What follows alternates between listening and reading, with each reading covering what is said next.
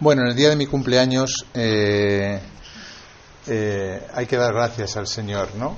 A veces nos cuesta dar gracias, ¿no? Y, reconozco que a veces pues, en, en, esas batallas que uno puede tener con el Señor, a veces, ¿no? Cuesta agradecer, ¿no?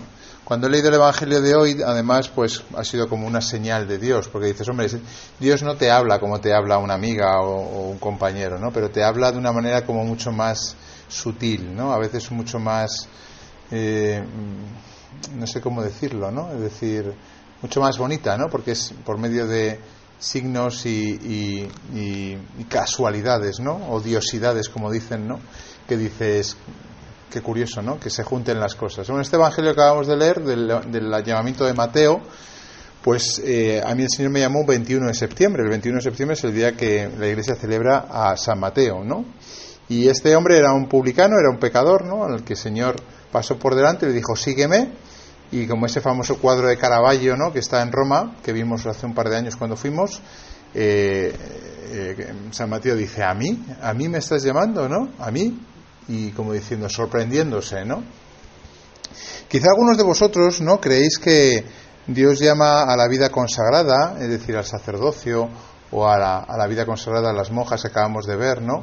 A las mejores personas, ¿no? A las que llevan mucho tiempo, ¿no? Cerca de Dios, a las que se portan bien, a las que han tenido una vida pues muy ordenada, ¿no? Lo cierto es que no es verdad, ¿eh?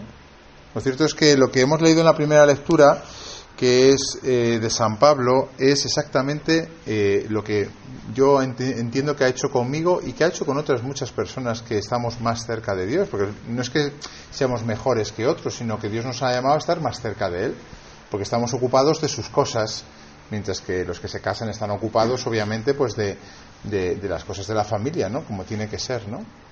Dice San Pablo, que lo, lo hemos leído, Dios ha escogido lo débil de este mundo.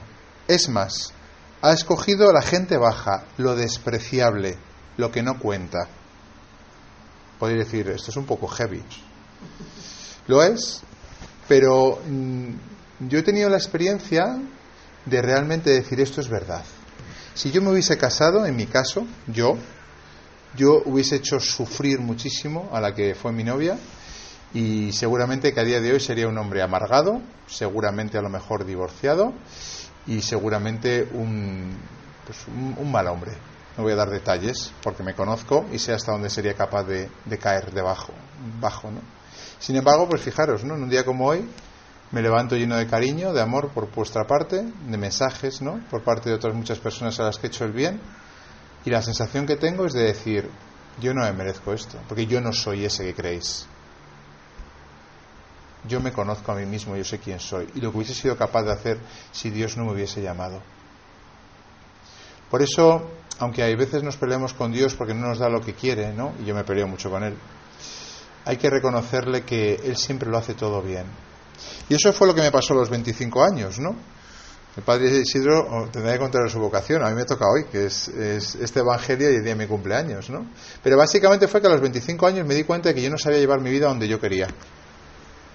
Y que aunque mi vida era perfectamente, perfecta humanamente, ¿no? Tenía dos carreras superiores, tenía tres idiomas, tenía una novia que era ingeniera también, iba a trabajar en el primer reactor de fisión nuclear en Cadarache, en Francia, iba a ganar un pastizal y los fines de semana iba a escalar, que es lo que a mí me gustaba. Yo sentía como que primero, si solo la vida se me quedaba corta y segundo, eh, no me aseguraba ser feliz con todo eso, ¿no?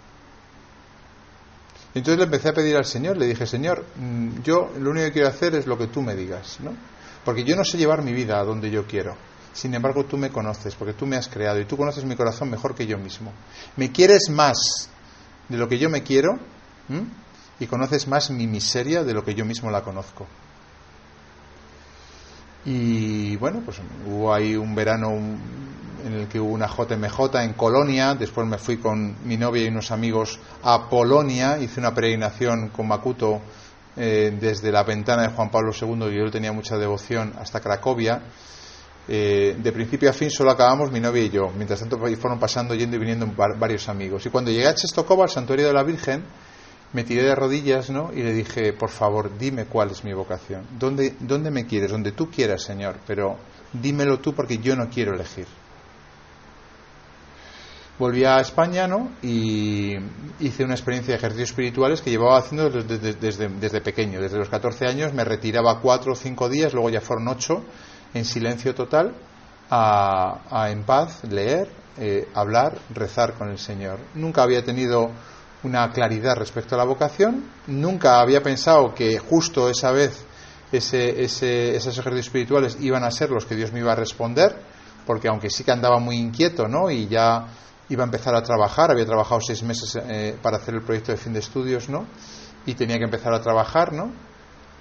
Nunca, nunca imaginé que iba a ser ese momento porque espiritualmente no estaba muy bien, la verdad. En Francia había estado poco cuidado, bueno, bastante cuidado porque porque eh, íbamos los dos a misa, ¿no? Pero no estaba mi director espiritual, ¿no? No me confesaba tan a menudo. Eh, la vida Erasmus es una vida pues muy, muy alocada, ¿no? Y yo sentía como que no estaba preparado para que Dios me llamase a nada, ¿no? Y de repente el 21 de septiembre de 2005, pues con total claridad, ¿no? Vi que el Señor me decía, este es tu lugar. Y lo curioso es que la cabeza y el corazón fueron cada uno por su lado. Porque la cabeza durante, desde entonces, tuve claro que era mi vocación, pero el corazón estaba y digo yo que si yo, que soy de 1900, ¡buah! Yo tenía el corazón alocado, vosotros que sois de la generación móvil, de la generación Z, de la generación millennial, de la generación en la cual es todo sentimiento y emotivismo, a vosotros tiene que costar mucho más. Yo tardé cuatro años en que mi corazón y mi cabeza concordasen. Yo sabía que estaba donde, donde tenía que ser, pero mi corazón estaba completamente vendido, ¿no? al mundo, a, mi exnovia, a los amores, ¿no? De, que normalmente, legítimamente uno puede tener cuando es joven, ¿no? Pero me fié de Dios, que me dijo como a Mateo, sígueme, sígueme. Y yo, como tenía tal experiencia de que yo no sabía llevar mi vida, dije, prefiero que te equivoques tú, Señor, a que me equivoque yo. Porque yo sé que si yo me equivoco no me lo voy a saber perdonar, pero que si tú te equivocas, a ti te puedo echar la, la, la, bronca. Te puedo pedir la hoja de reclamaciones. Y además ya sé que no te equivocas nunca. Aunque primero parece que siempre te equivocas. Porque anda que ocurrísete nacer en el portal de Belén, en un establo, anda que a anunciar tu venida a unos pastores que eran unos pobres muertos de hambre, descartados de la sociedad, anda que morir en una cruz solo, abandonado de todos tus amigos, ¿no? No parece que tus métodos sean los mejores de primeras, aunque luego resulta que sí, ¿no? La verdad es que tengo que decirlo públicamente, ¿no? Pero tengo que dar gracias al Señor, ¿no? La Eucaristía es una acción de gracias, ¿no? Y a veces me cuesta decirlo porque soy muy orgulloso, ¿no? Aunque veáis que soy sacerdote, también soy pecador. Y tengo que dar gracias al Señor, ¿no? Porque en estos 44 años de vida que me ha dado, ¿no? Y en estos 11 años de, de sacerdocio, he de reconocer, pues que tengo muchas cosas que no me merezco, como tanto cariño, ¿no? De tantas personas a las que, que me quieren. He hecho mucho bien y hacer el bien, hacer el bien no, es algo que dependa de nosotros. O sea, eh, uno quiere hacer el bien, pero hacer el bien no depende de nosotros. Nosotros, como dice San Pablo, hacemos el mal que no queremos hacer y dejamos de hacer el bien que queremos. Luego, todo el bien que yo he hecho ha sido gracias al Señor. Gracias a que me he puesto detrás de Él. Gracias a que Él me ha dicho, sígueme y sígueme por donde yo vaya. Y gracias a Dios que he tenido personas que me han ayudado mucho a, no desviarme de ese camino cuando, ese cuando Jesús ha cogido caminos, digamos, que se entienden poco, humanamente hablando. Caminos que, que hay veces que uno da ganas de no seguir al Señor, ¿no? Pero también he de reconocer, como os contaba el otro día, que desde los 18 años que hice ejercicios espirituales, la figura de Jesús me ha seducido. Yo cuando el otro día veía el, corto ¿no? del pastor ¿no? de Chosen, eh, yo soy ese, ese pastor ¿no? cojo, es decir, lleno de pecado, ¿no? que, estaba muy inquieto y que preguntaba, ¿no? Y, yo he sido el que he tenido, y solamente yo, entre mis grupos de amigos, de, de, coger en brazos, ¿no? Al niño, como en, en el corto de, de, de Chosen, ¿no? Todos los días le cojo en brazos. Y aunque muchas veces no me di cuenta de lo que tengo entre manos, ¿no? Lo cierto es que, que, Dios se, se, me ha confiado, ¿no? Y eso es un regalo que, pues que jamás, ¿no? Podré, podré dar gracias, ¿no? Así que es un día para dar gracias, lo doy con vosotros, ¿no? Y para animaros a que sigáis al Señor, no porque para que seamos más en la iglesia, ¿no? No para que eh, yo qué sé, o sea, diga, ah, pues mira, he conseguido eh, que dos chicas tengan vocación. A veces me pasa y es, un, es triste, ¿no? Porque tendemos a apropiarnos de las cosas, ¿no? Y los sacerdotes a veces incluso también podemos tender a apropiarnos de las personas, ¿no? Hay que, hay que ser muy libre, ¿no? Y Dios te hace libre, ¿no? Yo he tenido dos cambios de destino que me han hecho soltar amarras de todas las personas que me tenían cariño y cortar, ¿no? Y decir, son tuyos, Señor. Me los diste y tú me los quitaste también, ¿no? Son de ti. Y, uno aprende a que eh, el bien no se hace, ¿no? Por, por, por, réditos, ni por, ni por posesión, ¿no? Ni por eh, gratificaciones, ¿no? Si merece la pena seguir al Señor es porque mm, tengáis la vocación que tengáis, ¿no? Sea vocación matrimonial, sea vocación consagrada, sea incluso vocación de, de solteros, porque hoy en día hay personas que se quedan solteras porque hacen mucho bien alrededor y no por solteronería, sino porque, bueno, pues su situación se han quedado, se han quedado eh, solteras, ¿no? Seguir al Señor es lo, lo, lo, lo, que llena el corazón de paz, ¿no? Como decía la hermana ahora, ¿no? El, el, el padre, ¿no? Y eso sí que es verdad, ¿no? Yo en pocos momentos en mis, en mis 44 años el Señor me ha concedido, eh, se, me ha alejado como para no sentirle y no sentir paz.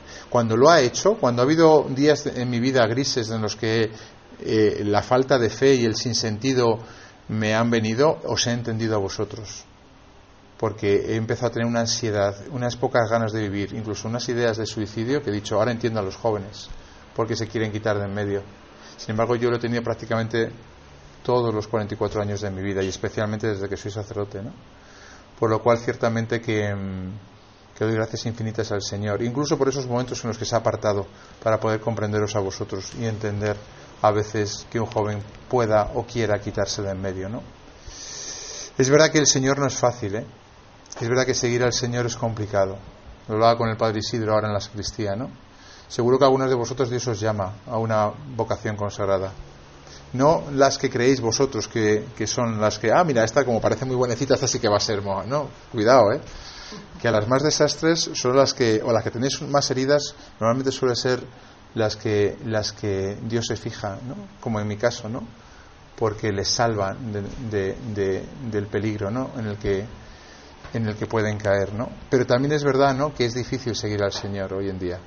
Tienes que tener una experiencia profunda, no solamente emotivista, eh, sensible, eh, externa, que está bien, a veces está bien, oye, vamos a poner el Santísimo. Si alguno se siente que le toca la patata al Señor, pues ponte a llorar, no pasa nada. Te pones a llorar, si no te toca el corazón, pues ya, te pones a llorar, y dice que bueno eres, Señor, te crío mucho como la trucha al trucho. Pero si no sentís nada, eso es el amor también, porque el amor es cuestión de voluntad, ¿no? Entonces se trata de que eh, tengamos la certeza, como yo tenía en esos cuatro años que tardó mi corazón en, adecuarse con mi, mi, cabeza y mi corazón, ¿no? En tener la certeza de que Él está ahí, de que Él te ama, de que Él te quiere. Y termino con eh, dos consejos. Primer consejo, cuando en el seguimiento del Señor, ¿no? Os cueste seguirle, imaginarlo así o en la cruz, como un niño o muriendo en la cruz te desbanca el Señor. La idea de un Dios que castiga, la idea de un Dios que no te quiere, la idea de un Dios que te ha olvidado, cuando ves que realmente donde estamos nosotros durmiendo a pocos escasos metros, Dios ha hecho un niño, que cuando vayamos el domingo, si Dios quiere, a Jerusalén, realmente en esas rocas Cristo ha derramado su sangre por amor, por puro amor, para demostrarte que te quiere, entonces los escándalos de Dios se van deshaciendo. Y no lo entiendes, pero intuyes que esas cosas hace el amor. Aunque con la cabeza no lo entiendas, la intuición se, se instala en el corazón y desaparece el escándalo. Y segundo consejo, la Virgen María. La Virgen María. Cuando Dios es demasiado duro para seguirle, cuando a veces podemos tener tentaciones, ¿no?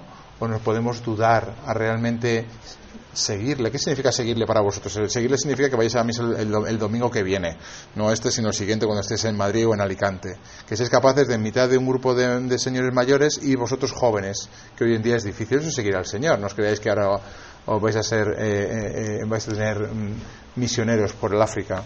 No, o sea, seguir al Señor, confesarte, que no pase otra vez otros 8, 9 o 10 años a que te vuelvas a confesar, por ejemplo. ¿no? Eso es seguir al Señor, las cosas prácticas. ¿no? Que la Virgen María decía, segundo consejo, ayuda mucho en todo esto. ¿no? Algunos de vosotros os lo he dicho. ¿no? Yo cuando estoy con el Señor peleado, me imagino eh, como esos niños, ¿no? Eh, en el regazo de, de, la Virgen. Y entonces se me, se me deshace la dureza de corazón, el orgullo que tengo, ¿no? Cuando me ordené de sacerdote, el recordatorio, que no lo he traído, no suelo llevar siempre la camisa, pero esta vez no lo he traído, el, el, recordatorio mío es la Virgen de Ferrucci, que es pues esa famosa imagen en la que está un niño dormido en brazos de, de la Virgen. ¿no? La repartí después de mi primera misa y se me acercó una señora y me dijo, padre, ¿se ha dado cuenta de que el recordatorio que ha repartido el niño tiene síndrome de Down? Y yo digo, si es el niño Jesús, ¿qué síndrome de Down ni qué historias? y dice, sí, yo soy madre de un hijo con síndrome de Down y fíjese cómo tiene la boca, que la tiene arqueada hacia abajo y los dedos que los tiene mucho más regordetes. Eso es de un síndrome de Down, se lo digo yo que tengo un hijo. Y dije yo, me viene como anillo al dedo, yo soy ese. Yo soy ese. Por eso estos niños que hemos tenido entre brazos, ¿no? Eh, mm, son perfectos, ¿no? Para, para quitarnos a veces todo el orgullo que tenemos por ser jóvenes y guapas como sois vosotras, por ser sacerdotes como somos nosotros, por ser doctor, si es que eres doctor, por trabajar en una eh, de las grandes multinacionales de yo que sé. Todo eso no sirve para nada, ¿sabes? Somos como niños, ¿no? Eh, con necesidades en brazos de Dios y Dios nos abraza y nos da su amor. Y en el día de hoy doy gracias al Señor porque lo haya hecho conmigo. Y sí que os pido también una oración por, por mí, por Isidro y por todos los sacerdotes y consagrados, también por las hermanas y los hermanos, para que seamos perseverantes, porque para vosotros somos, eh, digamos que Jesús va adelante, nosotros vamos cerca de Él y vosotros vais detrás. Si caemos nosotros, caéis muchos de vosotros. Y no siempre seguro seguir al Señor. Necesitamos también de vuestra oración y de vuestra ayuda, así que os la pido especialmente en este día, no solo por mí, sino por todos los, los consagrados, para que seamos para vosotros testimonio verdadero del amor de Dios.